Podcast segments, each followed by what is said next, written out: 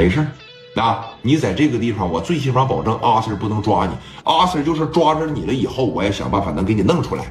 有了这句话以后，李正光仿佛就吃了一个定心丸，紧接着大摇大摆的打了个幺二零，该拉走的拉走，该处理的处理，回去这就喝酒去了。这边冯新月也是给老八报了个信儿说没啥事儿啊，你先别回来啊，找个地方待着，什么时候咱把这个事儿处理完，什么时候算。聂磊有点关系。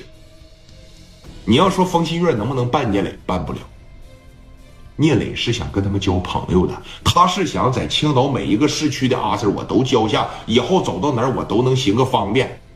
人各有志，这个东西人也都在发展，你不敢保证说五年、十年以后冯新月能不能当上王有利这个角色呀？我要真给他得罪死了怎么办呢？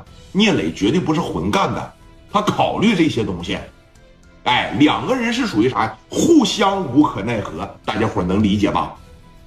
电话呢，哐着一撂下。对了，就蔡正荣，现在你想动聂磊也不太好动，你没有天大的事你也不能动他。这边你看，一边跑路了，这边正光和磊哥回到了这个全好有限公司，酒菜都给做好了。回来了以后，那菜还热着呢，烫了一壶酒，这小青岛啤酒嘎嘎的就开始搬上了，哥几个就开始在这喝上了。啊！一帮人在医院里边伺候着刘爱丽，突然间呢，聂磊就说了这么一句话：“志光啊，刚才你说啥来着？我说我在青岛给你待几天呗。其实我也是这意思。啊，这个，你看这么的行不行啊？你要北京没啥事，你多跟我待两天。我打算这几天等我媳妇出院了，伤的反正也不太厉害啊。出院了以后，我打算订个婚，完事你参加我订婚宴呗。”真正的好哥们儿，不但说要在一块打仗，那红白事咱也得说走着呀，对不对？包括你这边有什么事是生了二胎了，包括你结婚了，是不是？包括说你看家里边老爷子过生日什么的，我都带着我兄弟捧你去。那咱就这不就走起来了吗？你看，好兄弟这就走起来了。说那行，横竖我这回北京啊也没啥事啊。说你看，我给戴哥说一声，行吧？我给戴哥说一声，完事以后我在这陪你待一段时间。在聂磊面前提这个戴哥，提了不是一回两回了。聂磊当时随口问了一句：“你老戴哥，戴哥，这个戴哥是干啥的？你把他叫过来，让我见识见识呗。”他平常啊也不大在北京啊，在深圳的时候比较多，是在深圳这边做大生意的。而且，你知道我李正光是个什么人吗？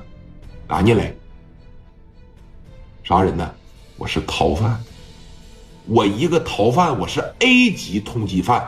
黑龙江 A 级通缉犯，我在北京能光正大光明的做生意，我能在街上横晃，我凭的是啥呀？就我这个，北京随便一个小牌派都能置于我为死地，我为什么能抛头露面？我就明着做生意。我现在俩夜总会了，知道因为什么吗？因为啥？就是因为这个戴哥。这一开始我上这个北京去。我给朱大勇在那看场子，一帮阿 Sir 给我抓起来了，就认出来了，我就是那个哈尔滨那个李正光，乔四的杀手李正光。我这帮兄弟都不抱希望了，都折了。我们该说的也说了，该交代的也交代了。但是我哥们小航找了戴哥了，戴哥可能也是欣赏我吧，找了找关系，就是那个张毛嘛。